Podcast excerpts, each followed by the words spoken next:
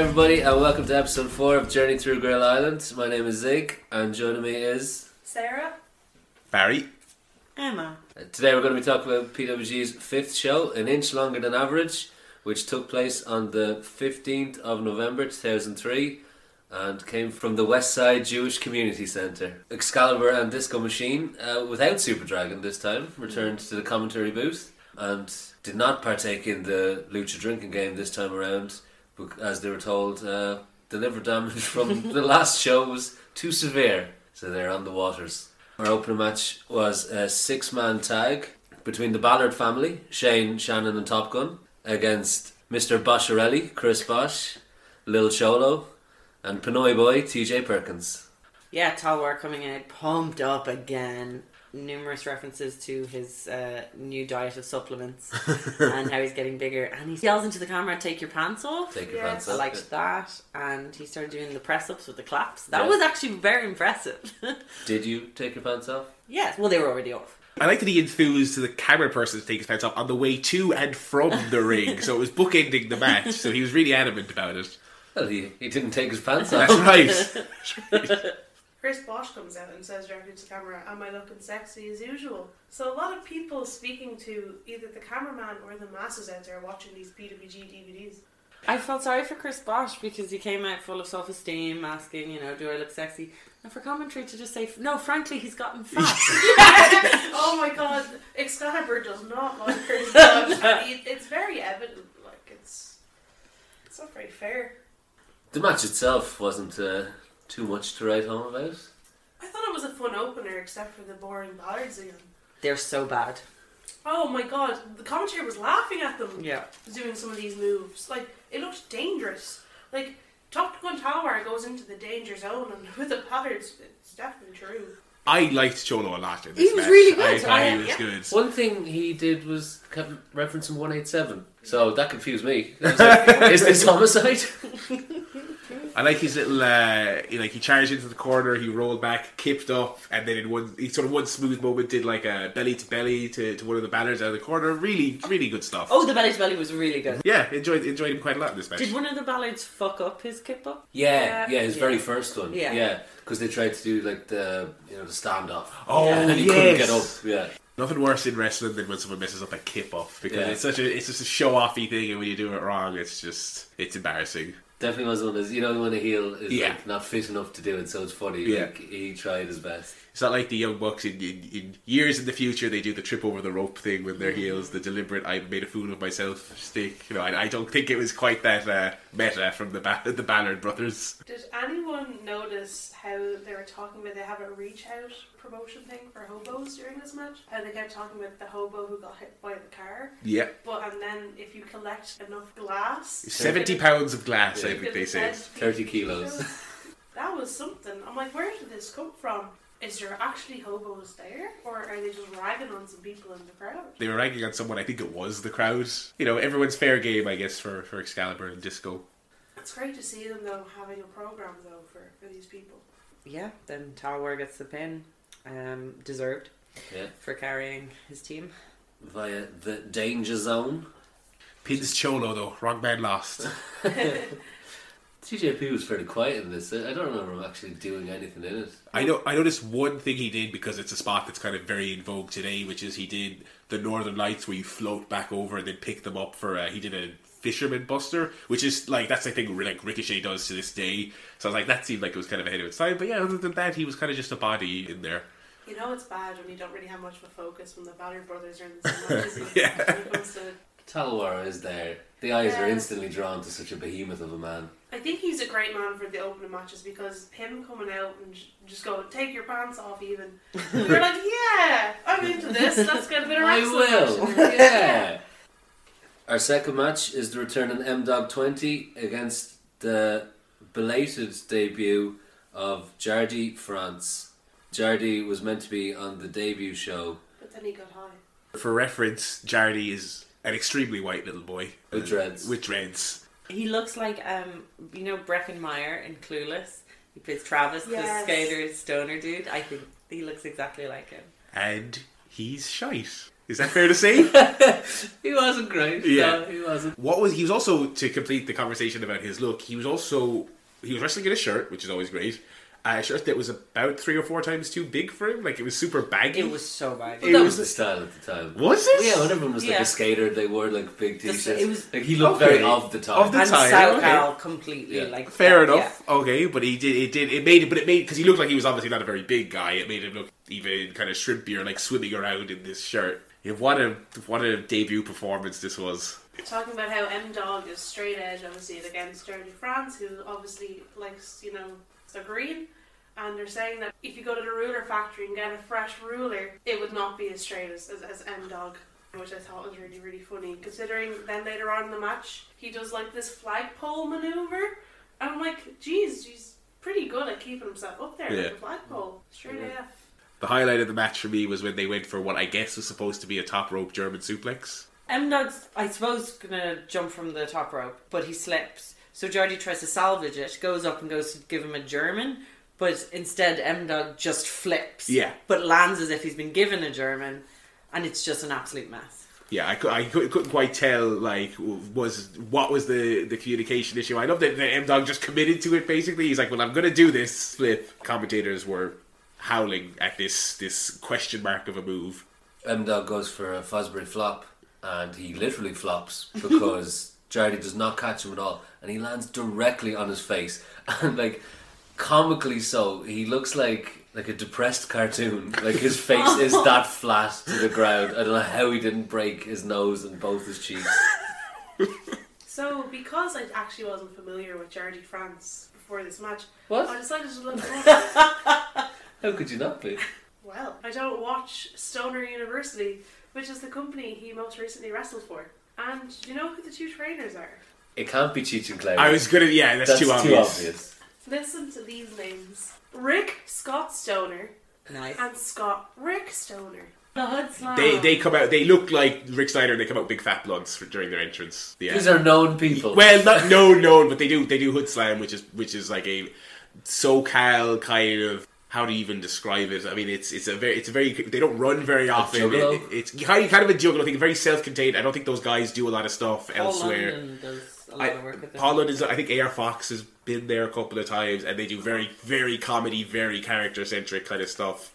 I was howling when I read this. I was and how recently has he wrestled? uh, last year. Oh Wow, I hope he's better. I think it's really the low point on this card.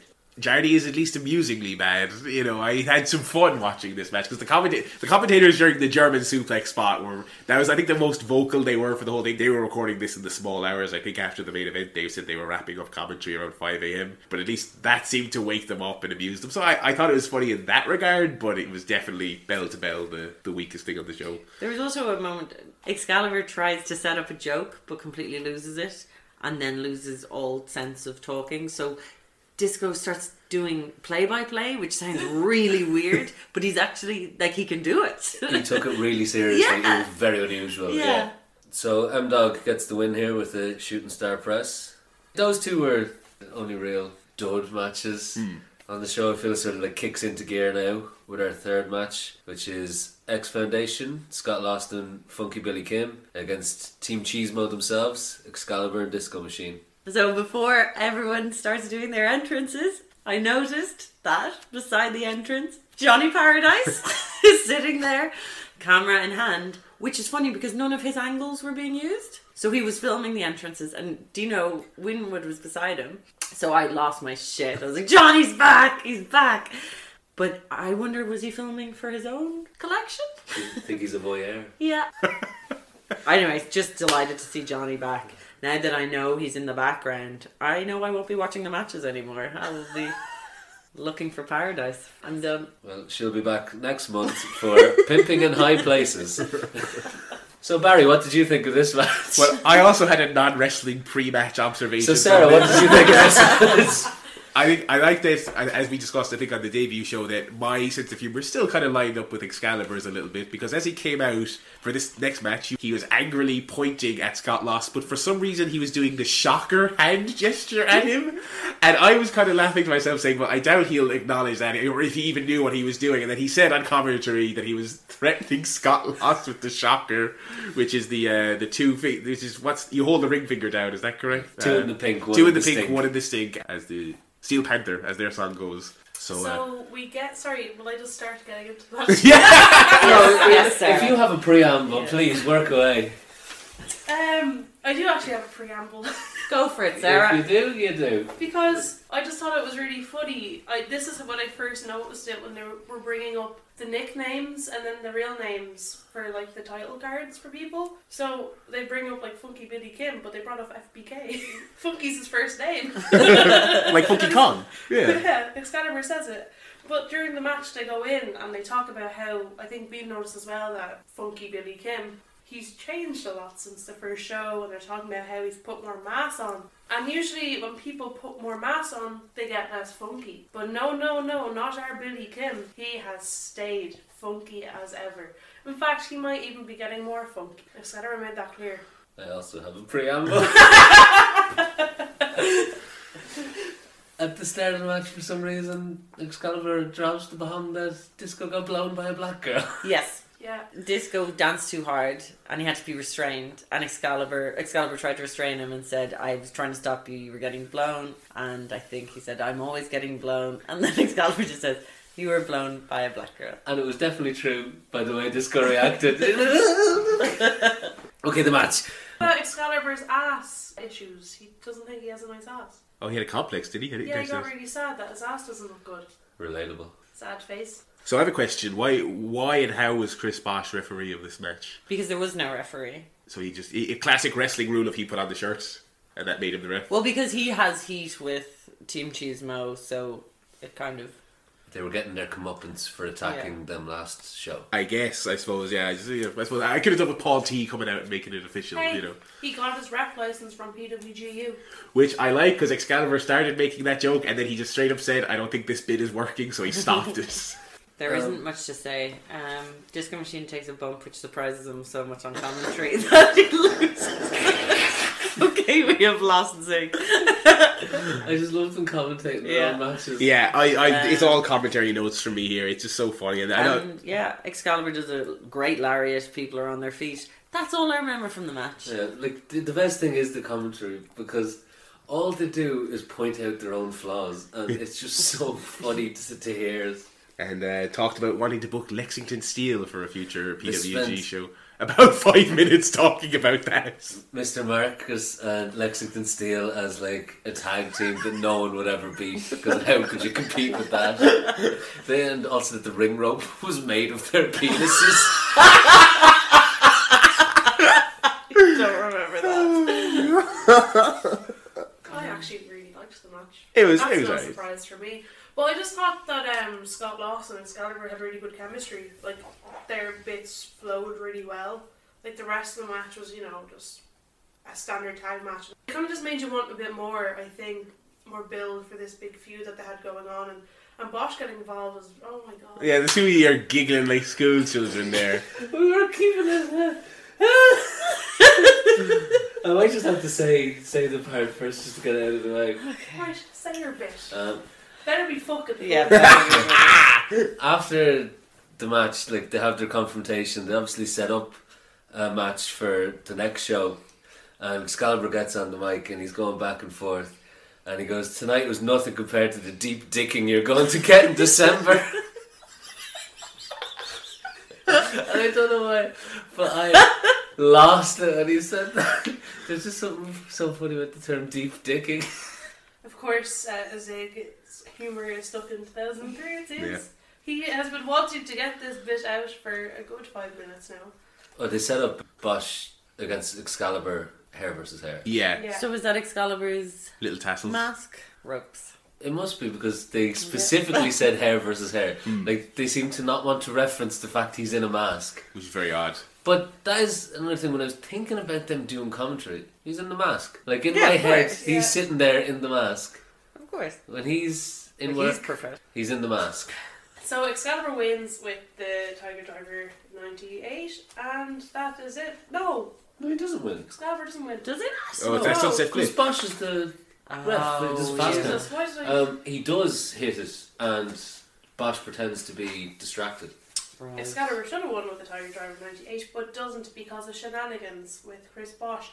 And Excalibur gets really animated on commentary, like, like that fucker, like, I was, that, that was the win. But no, terrible refereeing.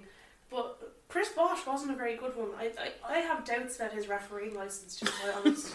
he wasn't very good at keeping people out of the ring. Um, you know, matches, things going on, double teams, and him not even interfering. No five counts, no ten counts. And Um, then And PWGU is accredited. They, they did Yes. confirm that. Scott Law, Scott Lost is the fucking professor, so of Mm. course I have doubts about his credentials too. But in the end, X Foundation win, sets up the match. There's going to be some dicking on the next show that Ziggs are excited about. It could be deep, who knows? And that's really it. Continuing the X Foundation Team Cheesemo feud, we have our first ever guerrilla warfare match. The technical wizard Joey Ryan against the Super Dragon, Super Dragon. when Joey Ryan comes out, I'm pretty sure that is again Mr. Excitement in the crowd holding a Hilary Duff calendar. Was that him? I was distracted by the fact that it was a Hilary Duff I calendar. don't really like him, and I a- think that's, a their running in joke. No, well, uh, that's a Joey Ryan thing. His obsession with Hilary Duff is a long-standing thing. Okay. He even named he named uh, like a move after her. That's or- okay. I thought you were going to say a kid. Yeah. The commentator, That would have been weird. the commentator, the commentators called her Joey's kryptonite as well at one point. So But then they also said, "What's his biggest weakness? Men." So Joey Ryan enters first, and then they do this great bit where it's like Super Dragon comes out, yeah, and Excalibur's holding him back mm. because he wants to kill Joey Ryan, and Joey goes out to confront Super Dragon, hits him with a forearm. Then all of a sudden, the real Super Dragon appears behind him um, and attacks him. I was confused watching this because the disco reference on commentary that he was the fake dragon, Yeah. He was. Yeah. but but the way he he moved so stiff, I thought it was like a, a mannequin or something with a super dragon outfit on it because he fell really woodenly to the ground. I was like, that's not a person. I thought Excalibur was just like shaking a, a, a crash test dummy with a robe on it. Like it's fucking Home Alone. Kind of, yeah. Or like when Homer Simpson faked his death by throwing that dummy down the, the waterfall. I I think this is the first time watching any of these shows that I actually popped for something. I, I like jumping off my seat because I'm not the type to really do that. But this really got me going, and I think really set the tone for the match. It was a great start.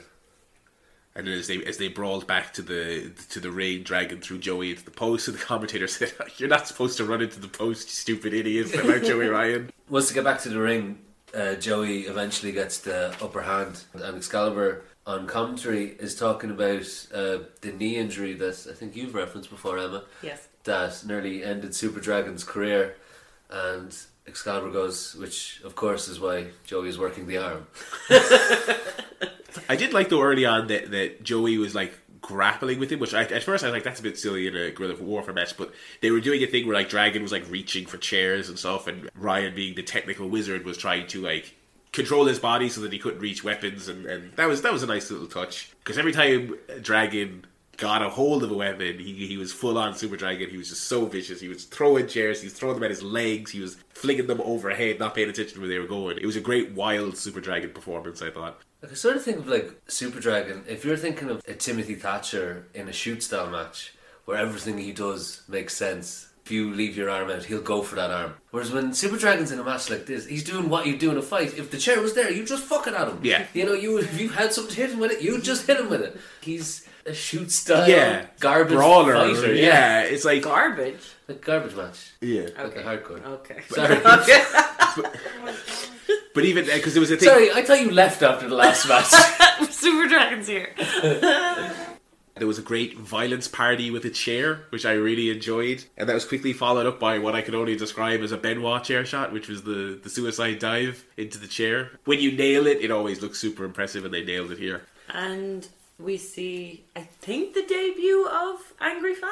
Yes, it was. They referenced it in commentary. Yeah. Angry fan. So, Angry Fan is a PWG staple, um, a legend really. Which they actually talk about him a bit. They give a bit more input later on in the show, which I didn't realize. I thought he was angry fan because he always just shouted at wrestlers, and he was very angry. He did say "You suck, Joey," etc. But apparently, he would go up to promoters and shout at them and just get angry. So he was possibly known as angry fan more by the wrestlers than anyone else. There was one actually really, really clever spot. It was another one that I looked at and I said, that's a bit silly, and then he thought about it. Joey's going for a Northern Lights and Dragon throws a chair down, so he basically takes the move onto a chair. But of being in Northern Lights, Joey hits his head on the chair when he does the bridge, which is actually really clever. And commentary, to their credit, actually acknowledged that that was the, the thought process behind the move. Later on, they're so defeated and broken that Joey actually struggles to get tables into the ring, and he's trying to get the tables in with the legs down. And commentary like, Joey, you dumb fuck, what are you doing? like trying to and like Knox has to help, and the cameramen have to help Joey get it in the ring. I know it's dumb, but I think it also plays into the fact that he's just so desperate to just get this match done and just defeat Super Dragon and get him out of the way that I actually don't really mind it. It kind of played into it. They were kind of so beat up that it was actually quite hard to watch. Then, after I think towards the end, I felt like it went on a bit too long because Joey couldn't move really. It was half an hour long. Yeah. It was quite a long match. which I kind of think of as qualifier for the difference between like guerrilla warfare and just no DQ matches. I think these all, I suppose, we'll see as we see them more and more in, in the next few months. I think they're usually quite long. They're never really just oh a little ten minute no DQ thing. They're usually quite long, really like escalated amounts of violence. Like this one culminated with moves being done on like horizontal guardrails and stuff like that. Like I do think of them as kind of they're always kind of hardcore epics. And the fact that like the placement on this card, it was halfway through. We still had so much left to come, and mm. some pretty big names and, and big matches that I think Jesus, like if I'm if I'm just imagining me being there in the crowd, I would have been like even watching this. I took a break afterwards because I was so mentally spent. Imagine being there and having to go off for a 15 minute intermission, like. They set up this weird table contraption where there was a table on the turnbuckle for them to stand on, but also a table in the ring. And Joey and Super Dragon are both up there. And Joey hits Dragon with the swinging neck, neck breaker like he did to the floor in the tournament, but the table doesn't break, and the two of them just bounce off, and it looks like the sorest thing. And then commentary were building up to the, the guardrail spot at the end. They're saying, watch out for Joey Ryan's fingers. Dragon gives Joey a senton through the table, goes to pin him, lifts his head up, and he's like, I'm not done with you. Goes out, gets a guardrail, brings it into the ring, gives him a supernatural driver through the guardrail. Joey kicks out, so he builds another contraption where he takes the ladder down, puts the guardrail on top of it, but as he's putting the guardrail down on top of the ladder, he drops it and drops it right on Joey's finger, and you can see Joey like take his hand away straight away, like that's not selling. And then he gives him the psycho driver through this deathly contraption and pins him. through a table, chair, ladder, guardrail. But then it always makes me laugh. So Excalibur and Disco Machine come out, but Disco's just wearing pants and his mask. it's like it's like he goes puts on his street clothes, but also his mask, which he doesn't even wear when he wrestles. I didn't even count that. No. I But didn't even because he think it. does it again later, he comes out in full tracksuit and his mask. it's like we know what you look like, Disco. That's like in. Do you remember, um, like Here Comes the Pain or something like that? Yeah. Where you could set up your character to have entrance wear Yeah. and ring wear. Yeah. So that's Disco's entrance wear, and unless he's getting in the ring to wrestle, that mask can't come off. Yeah. I think for a first run of warfare, it was pretty good. It might have felt a bit too long, but it was gripping as well. Like you, you were glued to it. It built for a company to have a match like that where so it builds and builds. I think even to this day, big companies are lacking that sort of thing in some of their matches. So for it to have that, I think was really good. And the finish was the finish. You knew there wasn't going to be a kick out after that to the guardrail and the table and the chair. Yeah, I think they set the tone well as well for look when we advertise a guerrilla warfare again next time, like it's going to be a big brutal war. So even though Adam Pearce beat Joey Ryan to become number one contender for the PWG World Title, he was then stripped of his number one contendership for cheating. So he is in our next match wrestling Colt Cabana and being accompanied to the ring by Mr. Vanderpyle brandishing a sign that said "Lick my matzo balls." I assume you were happy with that, Barry. He's, Yeah, I wanted I wanted some advancement of the comedy. I wanted to be a bit more sophisticated than just wear the blank women at and lick my matzo balls. I mean, it's it's superb. I'm being honest. He also added a little creative flourish. Oh yes, He added little stars of David for the A's. there was layers to the comedy. So I apologize to Mr. Vanderpyle for implying he was uh, uh, unsophisticated comedian on the last show. A hack. So, I see Edward Vanderpyle. No oatmeal this time. Sans oats. I don't know if this is the end of oatmeal, but I will say this is not the end of oatmeal for me. I think there are more layers to the oatmeal, and I think people are holding out on me. More ingredients. Raisins. Adam Pearce has denied all knowledge of oatmeal when recently asked on Twitter, What's he hiding? Anyone out there, if you have any more information for me? What do you think he could be hiding? Why would he try and make it his brand for so long, then suddenly drop it and now st- has no knowledge of it whatsoever? What's he hiding from his corporate overlords? Is it? Is there a hidden meaning to it? Is it problematic? Is it sexual? No. Okay, so camera guy was eating a banana. Yeah, where there was readily available bananas at the show. People brought the time. bananas for the gorillas. That's lovely, a lovely sentiment. This crowd aren't so bad after all. Vanderpyle goes up to Johnny and, and he stops him and he gives him a notebook and he goes, Now listen to a real announcer. And then Justin Roberts comes out and while he's announcing, Johnny and is in the corner taking notes. Lift the roof off the place because everyone knew him. Yeah. I popped big for Justin Roberts, looking the exact same as he does now. Yeah. How did this come about? I thought it was a Chicago thing. Yeah, maybe. Justin Roberts, yeah, Chicago, yeah. big boy. This is how the, this is how like the real workers work. Real ring announcers coming from Chicago.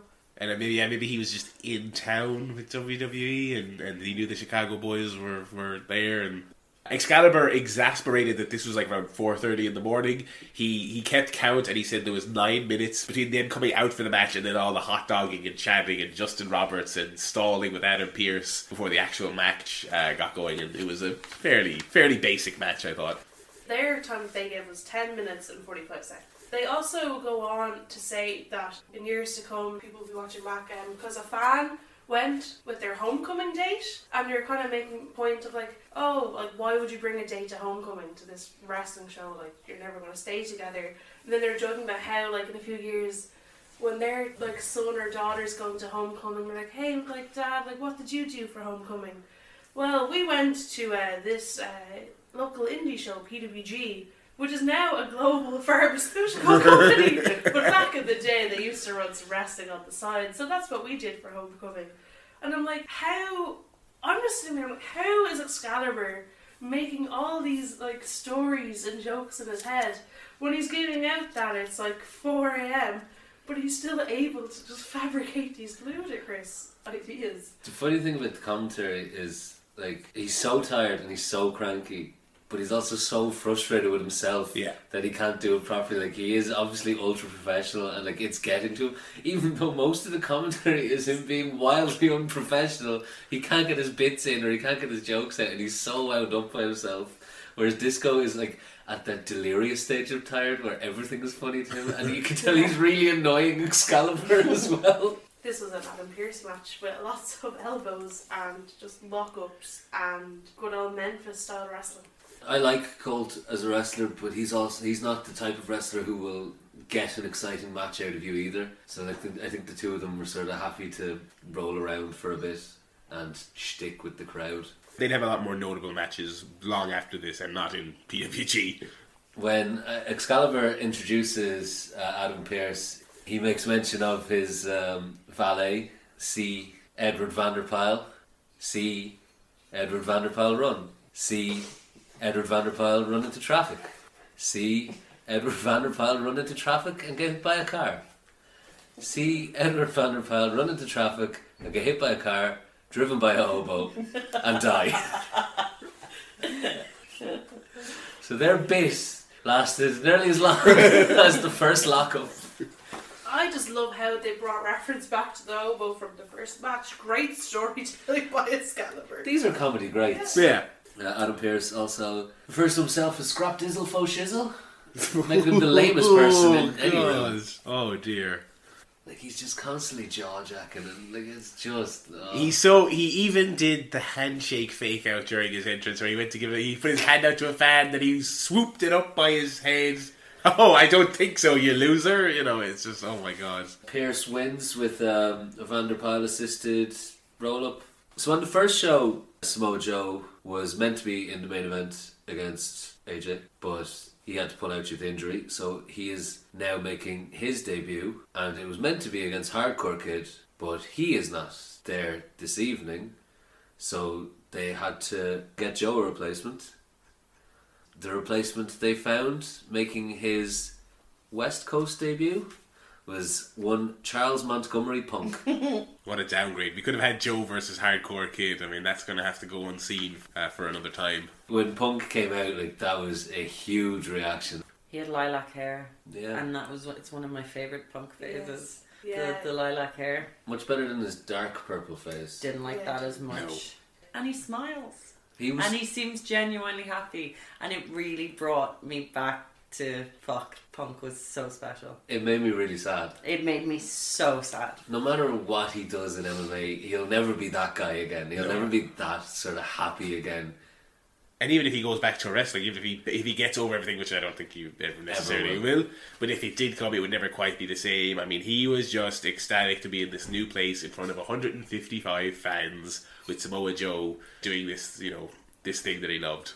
Like that's the thing. Like him and Samoa Joe at this time were very, very good friends, best friends you could even say. So even for them to be able to be wrestling each other on this show for Punk's debut was probably something really, really nice. Punk is never a guy that I really associated with PWG. Like I knew he was in it, but he's never one of the ones you think back to and go oh, remember his matches in hmm. PWG. But I'd say it was a really, at the time, a really important and special thing for him to go out to the West Coast as well. And to get that reaction from the crowd as well was probably a big deal. Punk was making a name for himself in IWA Mid South and, and coming into Ring of Honor and stuff. So This was right towards the end of the Raven feud in Ring of Honor, so he, he would have had a good bit of buzz coming into this as well.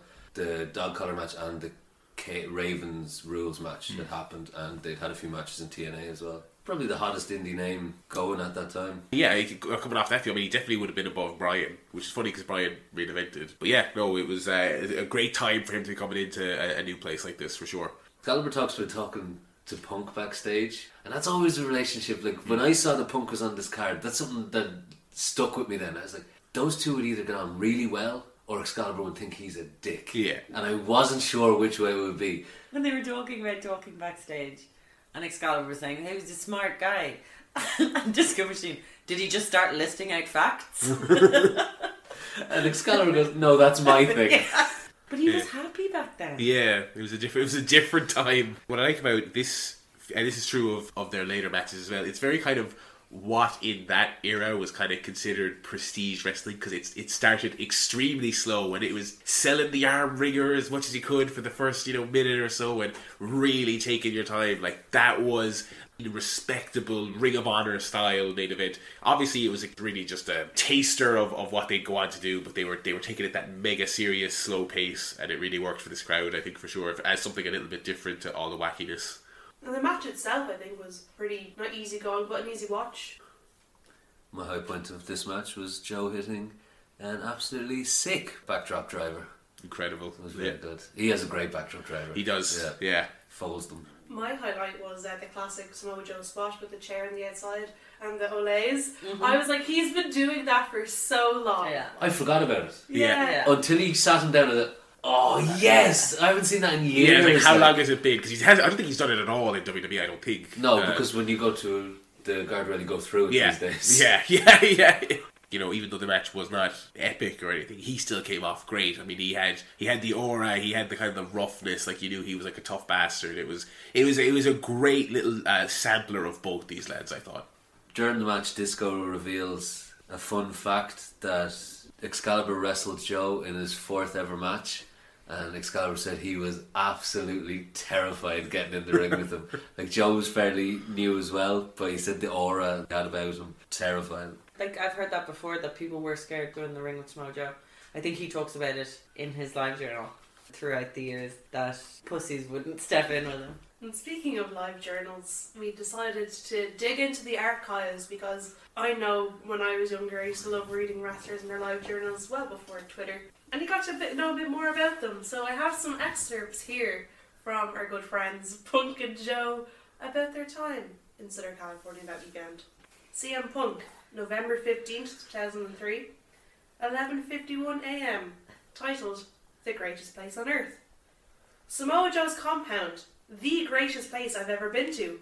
So far, I've seen a parade of hula dancers, took a ride in a mechanical bull, and eat more food than most people eat in a week. How's the view from Sugar Heaven, bitch? and then we have our good friend Samoa Joe, November 16, 2003, 10:10 a.m. Like two gorillas in the jungle making love. Did the PWG show last night and had a really good time because I ended up wrestling Punko. Punko. He says Punko. Afterwards, we, t- we tore up norms with Pearce, Cabana, and Amdrag, who is a surly chicken stealing son of a bitch. Today, we're all headed off to the second happiest place on earth.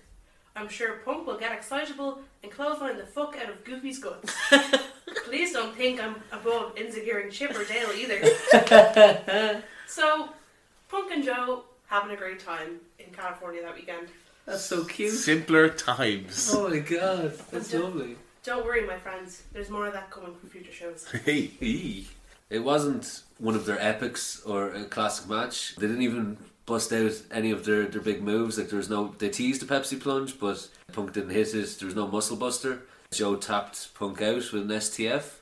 I think people were a bit surprised by that. I thought that the, the audience thought they might have gone a bit longer. They showed respect, you know, their Ring of Honor roots. They shook hands and hugged. And Adam Pearce came out and teased that he was going to attack Punk, but instead they hugged and he brought Punk to the back. A bit of foreshadowing for later, but at this point made very little sense as to why that happened. Oatmeal for punk. Yeah, you can have oatmeal. Yeah, Yeah, yeah, yeah. That's straight edge. yeah. Can we talk about your time with Straight Edge? We can. um, God, how many episodes have you waited to bring that up? yeah, yeah. Well, I just want to talk about one thing in particular. Go on. I'd like to talk about. Me in school. Yes! So He's Uh, so embarrassed. I've gone very red. well, we can preface with straight edge isn't really a thing, a known thing in, in Europe? Yeah. In Europe. yeah. but particularly Ireland. So it wouldn't be around this time. I wish I was only 13 then. It would have been a bit more understandable. No, I was a bit older. I was, I was about 16, 17. Um, and I was majorly into indie wrestling and majorly into CM Punk. And I guess I gleaned a lot of my uh, personality traits from Punk. One of them was the fact that he was straight edge. So, you know, I also decided to be straight edge.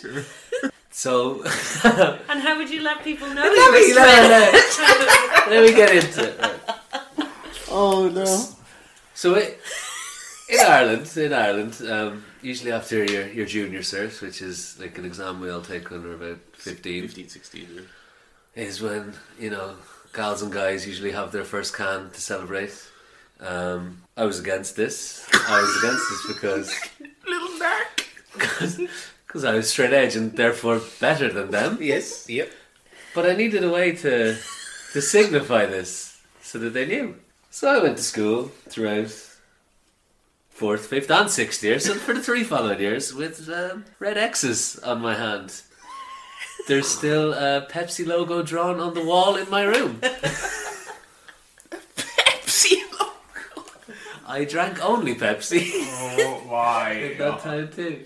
Like, I have a CM Punk tattoo actually. like to me, CM Punk was like the coolest guy going, and like I think there's times where you could.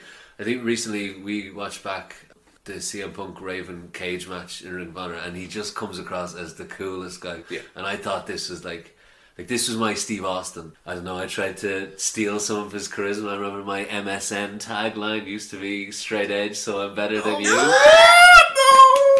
no. I'm not uh, even cringing. 'cause I- uh, Oh, signing it out so girls would talk to you. Yeah. No, no, no, no. oh, sorry, that would be pathetic. yeah. What you did was you had it shown what music was playing, mm. and you'd see what they were playing, and you play that shit. Wow. Good. Charmers, like, That's another thing I took off CM Punk. I was a Of course you chick did. magnet. yeah, it sure sounds like it. That's a little peek behind the curtain at Young Ziggery.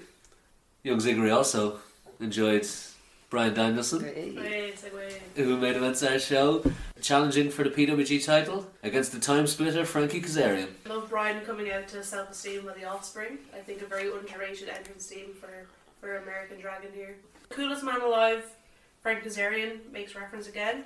Shill a bottle of Coke from across the room, Excalibur says. Just by thinking, and because he's wearing a do rag, and of course, Frankie Kazarian can pull that off because he's No. cool. No. like, Yeah. I have to say, of all the things we've heard, of all the things people have said in PWG so far, Frankie Kazarian coming out in a do rag is the most offensive thing I've seen so far. Cancelled. It didn't make sense. it. Oh God, I Because he's not balding, as, Yes. as Disco pointed out. Yeah, He but is- start talking about how nice his hair yeah. is. And it is. and that's not what a do rag is for. Oh man. This match was really, really good, mm-hmm. but it was it's a hard one to talk about because it was a Bryan Danielson match. Yeah, and you very know much. how a Bryan Danielson match goes. I think one of the, the key things here is so Brian's what 22, 23 at this time, and even back then, and he got the crowd to turn on him, so he became the heel in this match, and you could just see little glimmers coming through. Not many people could do that, but he could, and he did it so well, and he did it without like changing who he is. And any character that Bryan Danielson's ever done in his career, it's always been true to him. It's not something that's completely outlandish or outrageous. It always kind of stems back to the American Dragon. He's a bit like Bret Hart in that regards, where he buys into and one hundred percent believes his character. Like at all times, he is Daniel Bryan, Brian Danielson. Yeah, and, and, and it's one of those things that stands out about his, his indie body of work, particularly. Like this match, it is great that he's not. He is the heel of the match, but he's not like a big villain. Like he's not acting like Adam Pearce, you know, character wise. And it's one thing you do kind of miss today. I mean, obviously he's still doing great work these days, and, and his his stuff in WWE. He's just had an incredible match, you know, uh, very recently, but the American Dragon indie character was just so nuanced and really fun to watch, um, and and it was just felt like it was unique every single time you saw him, depending on what the opponent and the audience kind of required of him. in my opinion, like he is the greatest wrestler of all time because any venue, any opponent, any night, like he will have a great match. No matter who it is, he will adapt to it. Like I've never seen any other wrestler have the versatility he- has. Like there might be better big match wrestlers or like better tag wrestlers, but there's no one that has that much of a complete package as he does. Like he can do any style as well. Excalibur's commentary in this match, he was just in awe. He was watching Bryan Danielson and he was just he was blown away, and you could tell, um, which I think added to it completely. Because sometimes their commentary can take away from the match. Sometimes it adds a comedic element, but I think this it was it was kind of special.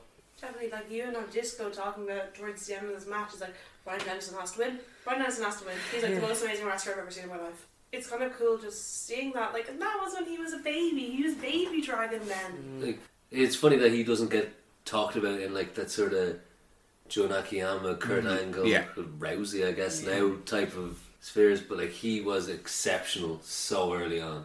Clean shaven, plain haircut, blue tights. Brian Dance. This is before a lot of the stuff he's really renowned for, and he's still the man in this match.